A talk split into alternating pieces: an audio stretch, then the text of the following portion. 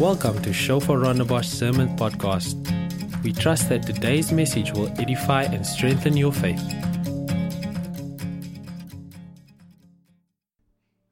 Let's close our eyes. Jesus, we thank you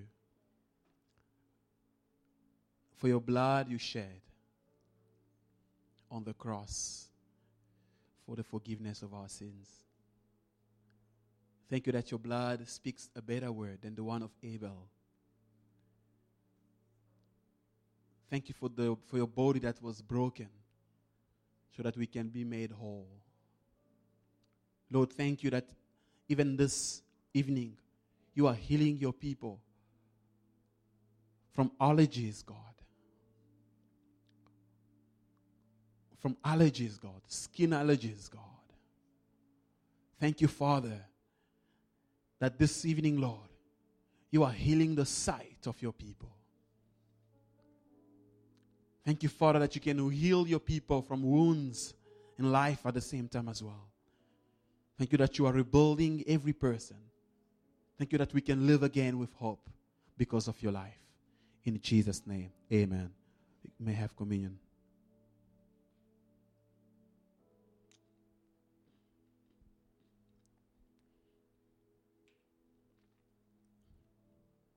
May I have your seat? Mount offering. Oh, it was an offering. Sorry. Jamie.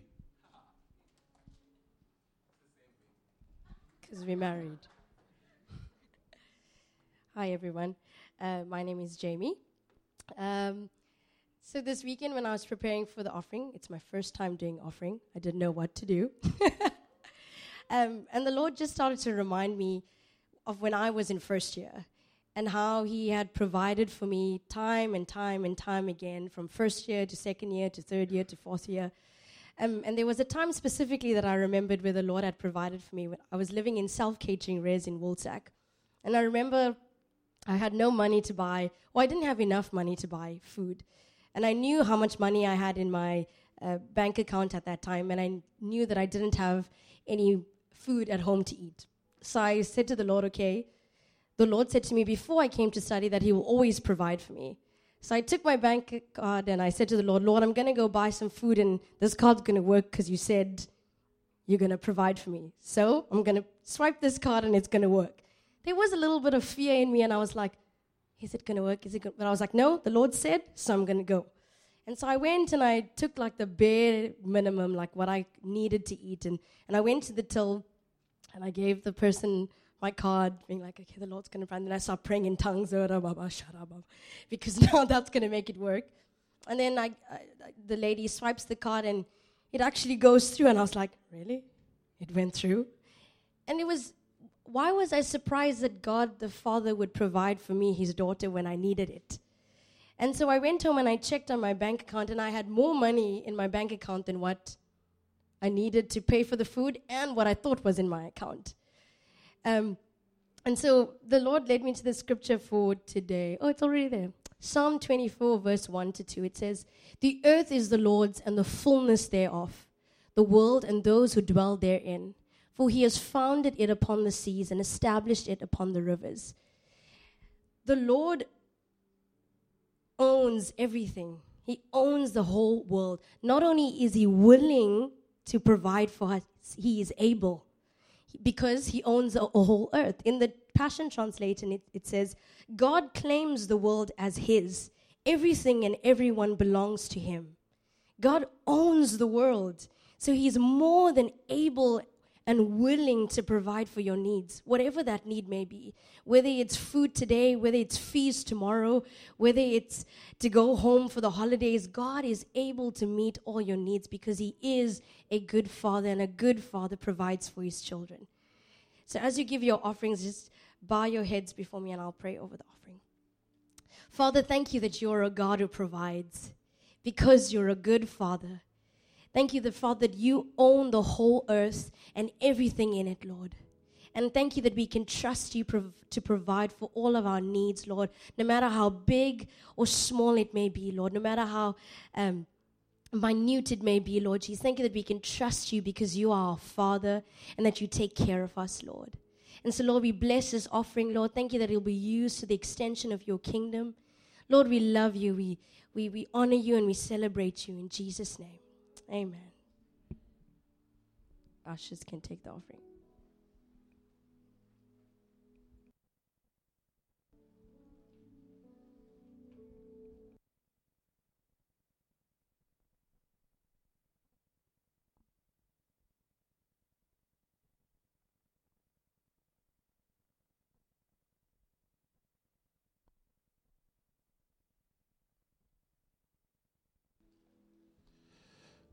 Oh, praise the Lord. Some people couldn't see me because I'm very dark. they could only see my teeth and my eyes. I'm a very proud black man.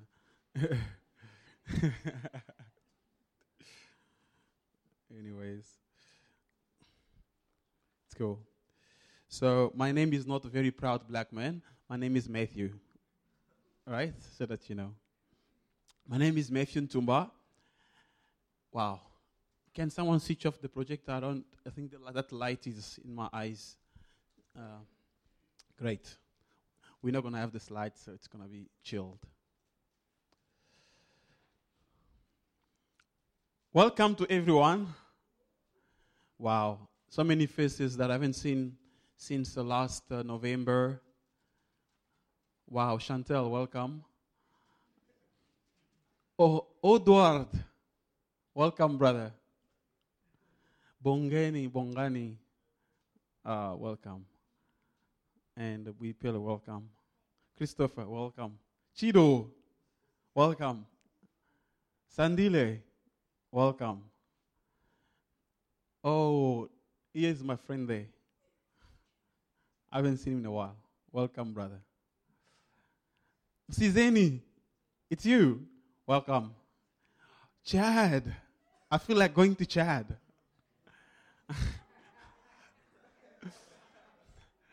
wow. Given. You know that part of the song? What a priceless gift is undeserved life ever been given. so when I remember that song, it reminds me of him. All right. I'm just going to give a very simple I'm not a comedian, sorry. If you think if you think this guy is a comedian, he is not. He's not funny at all. So don't laugh. All right? Don't laugh. Just be serious. All right. Um, thank you, Lord. I'm going to share a very simple message. It's about preparation for revival. Preparation for revival. I think if you think of the way God has designed life, success lies in this principle called preparation. You'll see that from Genesis, before God created anything, God planned it. Before He made Adam, who was going to be the firstborn of the whole creation, He said, Let us make man in our image so that he may have dominion. you God didn't start preparing after Adam was created. No, everything was prepared before. So preparation plays such a massive role just in the dynamic of life. But the preparation that I'm referring to this afternoon has to do with a revival. Again, revival might sound vague as well. Because for some people, when they say revival, they see a place where everybody is falling from the power of the Holy Spirit. For some other people, when they say revival, they remember Azusa Street, where people spoke in tongue. There is in Bible, in the Old Testament, what they call the seven revivals, things that God did through many prophets. But the one thing that they share in common is many times when they speak about revival, they speak about the move of God the sovereign act of God, where God would step into time and fulfill certain things. And I do believe God has a plan corporately, but in every person's life, God also has a plan. So, just as you're sitting right there on your chair, God has a plan as well in your life. There are things that God is about to do. There are things that God have been planning. So the day you were born, you were an embodiment of God's mind to fulfill these particular things. Then there are certain major plans of God that has to take place that we are called to be part of. So now what I'm going to do is I'm just going to give a few scriptures where God was about to move, where God was about to, to manifest his presence. And we'll look at the way God prepared his people in terms of his movement. Because at the end of the day, my aim and our desire and the desire of the Lord is that when we leave from this place, we will be ready for the move of God. We will learn how it looks like preparing ourselves for the move of God. Imagine if God tells you that Cameron, tomorrow at 12 o'clock, there will be someone that will be raised from the dead because you pray for them. How will your evening look like? And how will your morning look like? Imagine Millicent where you are. God comes and say, tomorrow you're going to pray for the next person, or the next president of this country in the next 10 years. You're going to meet the person at 11 o'clock. How will your evening look like? And how will your morning look like? How will you prepare yourself? How will that change your mindset? Let's say God says you're going to meet this person at the waterfront around 11 o'clock. Let's assume you stay in Simonstown. And maybe the only means that of transport you have is the train. It will probably take you an hour to 45 minutes, perhaps, or perhaps 45 minutes or 50 minutes or an hour to get to Simonstown. Meaning, if you do not plan properly, even though God said you will meet this person at 11, if at 10:30 you are at Simonstown, you know what's going to happen? You're going to miss the person. You're going to miss the person because you didn't prepare. Even though God said, there are many people in the Bible that received promises from God and never walked in them fully, not because God wasn't faithful to his word, no, because they were not prepared. When John the Baptist came to prepare the way for Jesus, the Pharisees, they rejected Jesus. They rejected Jesus. And because of their unbelief, they were not able to see the salvation of Israel. And that had an impact in terms of the implications of the salvation of the entire nation just because some of them are still waiting for the messiah.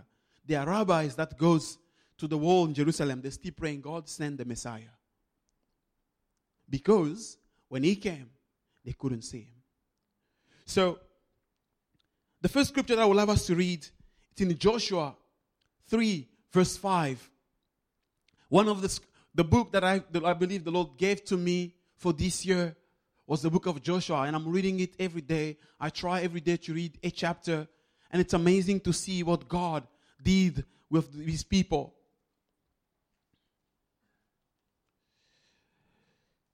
Well, if you don't have a Bible, you can make a plan. You can upload one on your phone if you have a smartphone. Otherwise, you can talk to me after the service. We can make a plan. I can tell you where you can get a cheaper Bible or perhaps a free Bible. Um, does everyone have a Bible? Just put your hand if you have a Bible. Don't be shy. If you don't have it, it's not a sin. Great. So, those who do not have it, we can make a plan. Right? So, John 3.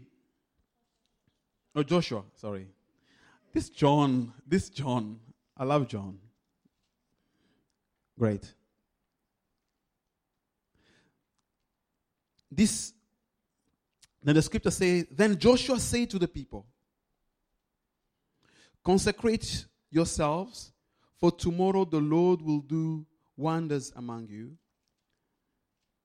And Joshua said to the priest, Take up the ark of the covenant. This is when they were about to step into uh, the, uh, the, the pro- actually in the promised land. They were, they were facing the, the, the, the rivers of Jordan, the Jordan River. Now, the Lord gave an instruction to Joshua and said, Well, the priest that, would, that carries the Ark of the Covenant, they will, once they put their feet on the Jordan, a way will be made and they will be able to pass through it. So now, in the preparation, they, they had, the people of Israel had to kind of prepare themselves towards that. And Joshua is giving them an instruction. He's saying to them, He's saying, consecrate yourself, for tomorrow the Lord will do wonders among you. Let's read another scripture in Exodus 19. We can actually read uh, verse 10.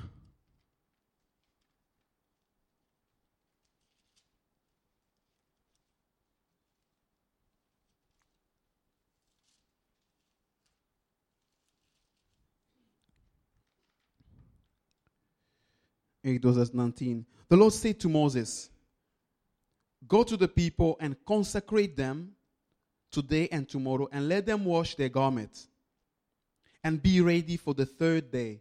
For on the third day, the Lord will come down on Mount Sinai in the sight of all people. And I will go, I will jump quickly to verse 15. And, and he said to the people, Be ready for the third day. Do not go near a woman. So there was this process of consecration where the people, or purification, sanctification, where it had to do with the washing of themselves.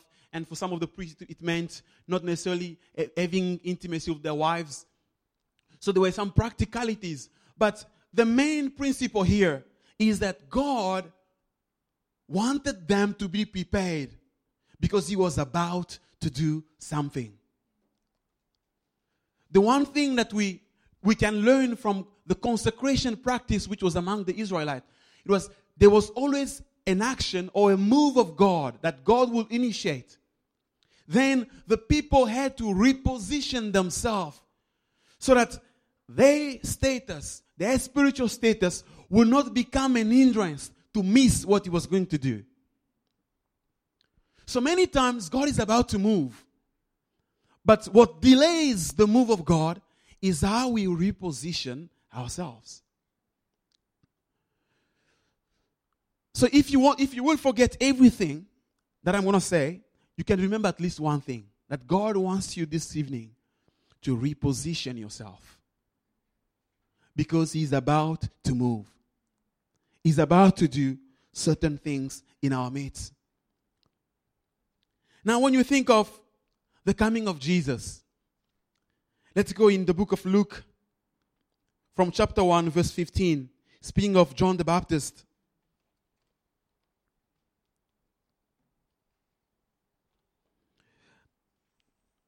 This is the angel that appeared to his father, and he was giving him certain instructions concerning John the Baptist. He said, from verse 15, speaking about John, he said, For he will be the great, he will be great before the Lord he must not drink wine or strong drink. He will be filled with the Holy Spirit, even from his mother's womb. He will turn many, he will turn many, he will turn many of the children of Israel to the Lord their God. He will go before him in the spirit of the power of Elijah to turn the heart of the fathers to the children, the disobedient to the wisdom of the just, to make ready the Lord people prepared. The assignment on John, of John the Baptist was had to do with to make ready the people of God prepared because the Messiah was about to come. Do you know one of the things we have lost in our Christianity today is the urgency about the Lord coming. It's very rare in our messages about the coming of Jesus. If, if you knew that Jesus would come tonight at 9 p.m., how different will this evening, will actually this minute look like to you? We have lost that urgency. And because we've lost that urgency, we are not preparing ourselves. The greatest thing that we have to prepare ourselves is actually the coming of the Lord. When Jesus speaks of his coming, he gives this analogy in Matthew 25 about the 10 virgins. He tells the story about these 10 virgins, and both of them had lamps. And the five calls them the, the wise ones. They, they had their lamps, they also have extra oil. So now, and they had to wait for, for the bridegroom to come. So now, according to the custom back then, whenever a man would, would marry someone in that particular culture, they will go first to the family of the, of the bride. They will celebrate there and everything. They will have time. And once they're done, they had to go back to the bridegroom family and sit on a banquet and have time together. But now back then they had lamps. Lamps were basically like torch, which helped them. They had to fill these lamps with oil. So now, in that particular culture, they understood that Jesus was say, what, what Jesus was saying. Now these five, they didn't have enough. They didn't have extra oil because they had to fill to fill to fill it up many times because the bridegroom they didn't necessarily know when he's going to pitch up. So now what happened is when it was at night, at some point while they were sleeping, someone told them that the bridegroom have arrived. So now what the situation was, the wise one, they were still able to have the light because they had fire, they had, they had the oil in their lamps. Now the foolish ones, their oil was finished, and they went to ask them if they could they could borrow. They couldn't. They were, were suggested, okay, well, you should maybe go and buy. And while the Bible says, as they went, the bridegroom arrived, and the door was closed. And Jesus said, You do not know the time when the bridegroom will come. Let me just actually read what Jesus exactly says as the final line in that particular chapter. In Matthew 25,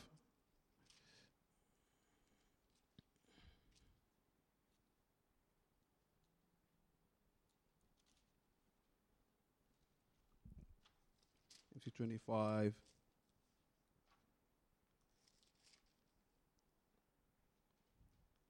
And he says, Matthew 25 from verse 13, it say, the last thing that Jesus says, or maybe from verse 12, but he answered, Truly I say to you, I do not know you. This is Jesus reply. Uh, this is now the, the bridegroom replying to, to the foolish ones. Then Jesus says, Watch therefore, for you know neither the day nor the hour. In other words, be prepared. Be prepared.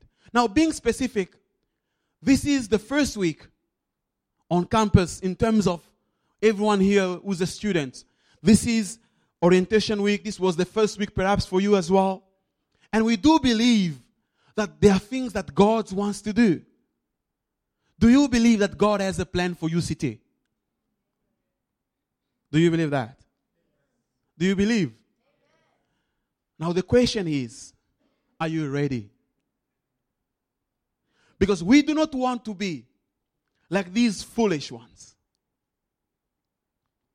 We do not want to be as this group of people that didn't understand the principle of preparation for the move of God.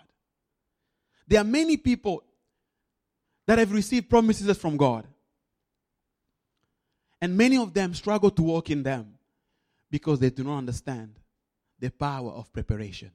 John, his entire life, if you had to summarize his life, it was about preparing the way. Preparing the way for Jesus.